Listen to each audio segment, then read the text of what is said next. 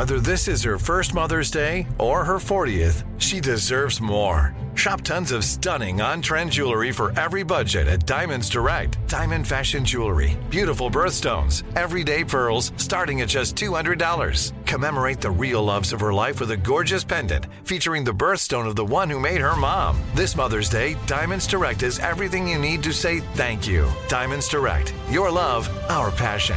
Online at diamondsdirect.com. Enjoy all your favorite sports like never before at BetMGM. Signing up and playing is so easy. Simply sign up using code Buckeye and receive up to $1,500 back in bonus bets if you don't win your first bet. When you register with BetMGM, you can get instant access to a variety of parlay selection features, live betting options, and the best daily promotions in the business. And with BetMGM at your fingertips, every play and every game matter more than ever. Place your moneyline, prop, and parlay bets with the king of sportsbooks today. Sign up using code Buckeye and receive up to $1,500 back in bonus bets if you don't win your first bet. That's right, up to $1,500. Again, sign up using code Buckeye and receive up to $1,500 back in bonus bets if you don't win your first bet. BetMGM and GameSense remind you to play responsibly. 21 plus and present in Ohio. Subject to eligibility requirements. Rewards are non-withdrawable bonus bets that expire in seven days. Gambling problem? Call 1-800-GAMBLER in partnership with MGM Northfield Park. That's 1-800-GAMBLER.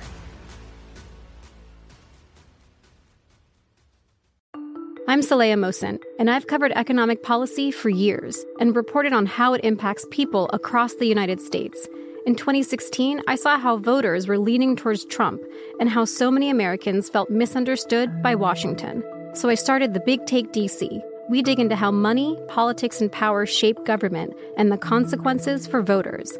With new episodes every Thursday, you can listen to the Big Take DC on the iHeartRadio app, Apple Podcasts, or wherever you get your podcasts.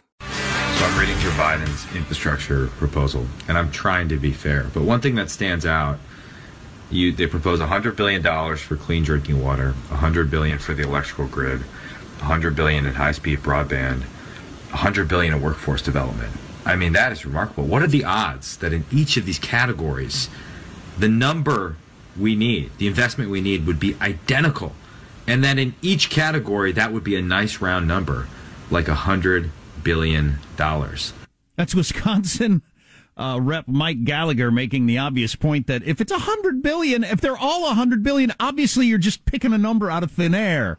I have a new favorite congressman. That is great and obvious, but I hadn't heard anybody else say it.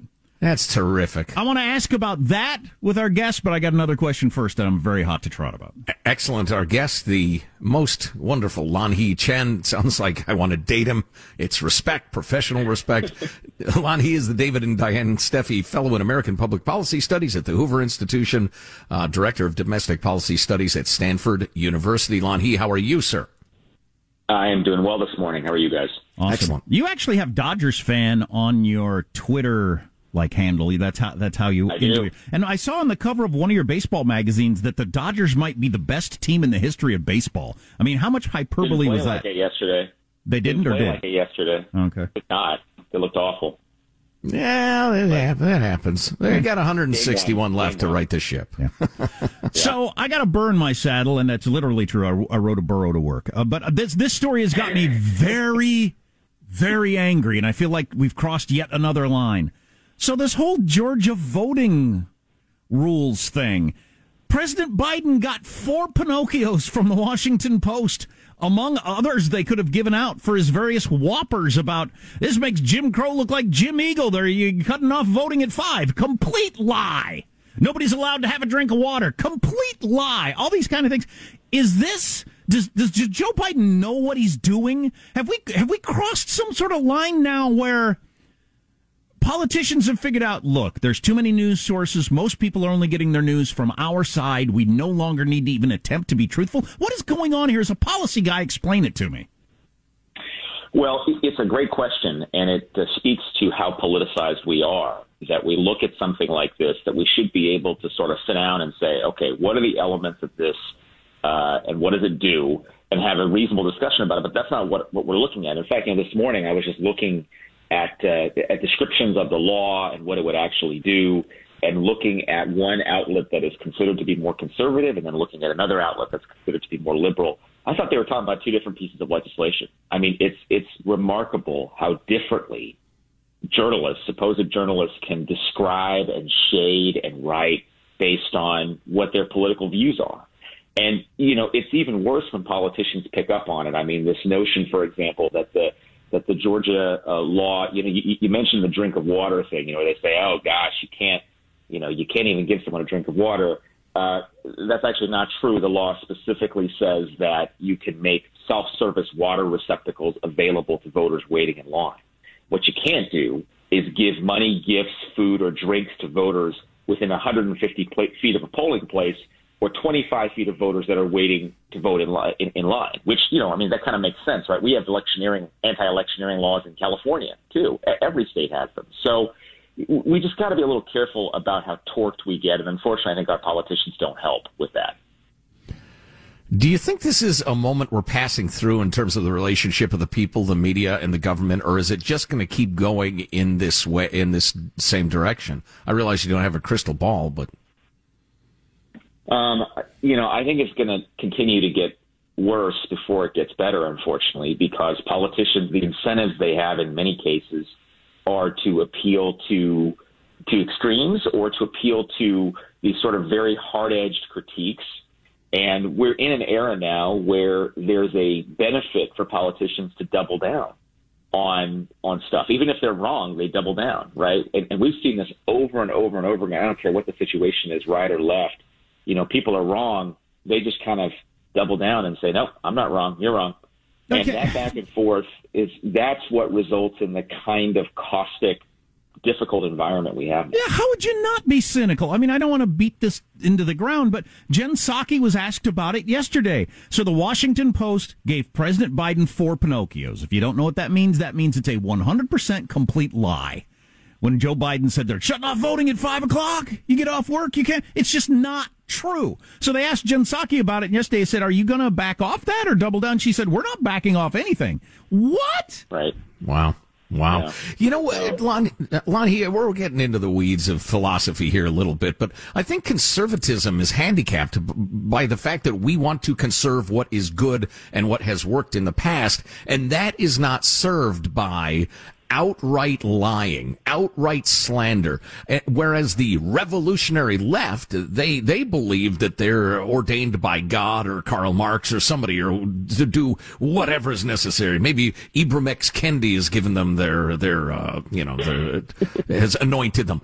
Um, and so they are willing to slit throats, as it were. And often the guy who fights dirty wins. That troubles me as a conservative you raise a really good point, which is even if you think about the word that many liberals use to describe themselves now, which is progressive, you know, sort of hidden, not even hidden, I mean, in that word directly is the word progress. And the implication, of course, is that there are some who want to progress and some who don't want to progress. When in fact, I think that contrast is, is, is obviously, I, I think it's false. But I, I do think that there is something about even how we talk about the two sides that's become somewhat loaded uh, in our society. Look, I think conservatives, the, the, the challenge that conservatives have, in my view, is that too often they haven't been willing to stand up and say, this is what we actually stand for. And what troubles me is too often it's here's what we stand against. And I think it's important that conservatives are willing and able to articulate, like, hey, what is it that you actually want to do?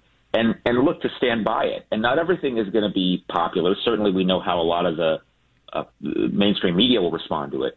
But by and large, I think you're going to get farther along if you actually state affirmatively, here's the things we want to do, rather than just standing there and saying, well, no, we don't like that, we don't like that. So that is one thing I wish conservatives as a whole would do better. Progressives aren't ashamed of saying they want to have government takeovers of health care or completely, uh, you know, with the case of the infrastructure bill you guys were talking about, essentially completely push out private sector uh, involvement with large amounts of public sector spending, they, they have no hesitation arguing that's what they want to do. So I do think having a, a point of view and being able to state it affirmatively and strongly is good. Here, here. We do need to talk about that uh, big infrastructure, using my finger quotes here. Um, is that going to pass, do you think? Well, uh, you know, look, they're they're going to do the same thing at the end of the day that they did with that huge two trillion dollar uh, spending package we've already passed, which is they have one more bite at the apple using a process called reconciliation, which is Democrats only. So if they wanted to go in that direction, they could again later this year. um, not everything that's been proposed by the president will make it into the final package, but they do have the opportunity to do it if they want. And what's so interesting is it, it, it's you can't you can't call this an infrastructure package, right? Because it's it's got so much more stuff in it.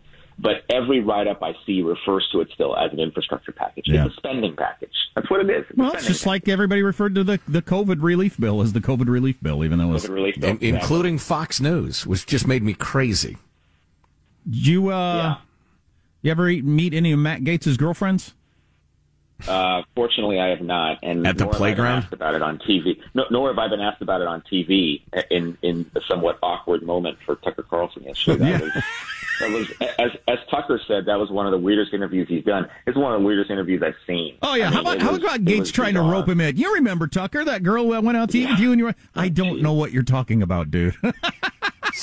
so uncomfortable. Oh, Lanhee Chen, David and Diane Steffy, fellow in American Public Policy Studies at the Hoover Institution. Uh, Lon, he, so, there's so much we could talk about. We don't want to take too much of your time, but we sure look forward to the next time. Thanks. Thanks, guys. Hollywood for ugly people. Isn't that what they call Washington, D.C.? Yeah. I, I, Although now, now it's just Hollywood East because it's more and more pretty people. They're performers. They're not legislators. They're just Instagram stars or, or YouTube sensations. Armstrong and Getty. The Big Take from Bloomberg News brings you what's shaping the world's economies with the smartest and best informed business reporters around the world. We cover the stories behind what's moving money and markets. And help you understand what's happening, what it means, and why it matters every afternoon. I'm Sarah Holder. I'm Saleha Mohsin. And I'm David Gura. Listen to the big take on the iHeartRadio app, Apple Podcasts, or wherever you get your podcasts. I'm Saleha Mohsin, and I've covered economic policy for years and reported on how it impacts people across the United States. In 2016, I saw how voters were leaning towards Trump and how so many Americans felt misunderstood by Washington. So I started the Big Take DC. We dig into how money, politics, and power shape government and the consequences for voters. With new episodes every Thursday, you can listen to the Big Take DC on the iHeartRadio app, Apple Podcasts, or wherever you get your podcasts. If you love sports and true crime, then there's a new podcast from executive producer Dan Patrick and hosted by me, Jay Harris, that you won't want to miss. Playing Dirty Sports Scandals. Each week, I'm squeezing the juiciest details from some of the biggest sports scandals ever. I'm talking Marcus Dixon, Olympic gymnastics Cain Velasquez, salacious Super Bowl level scandals.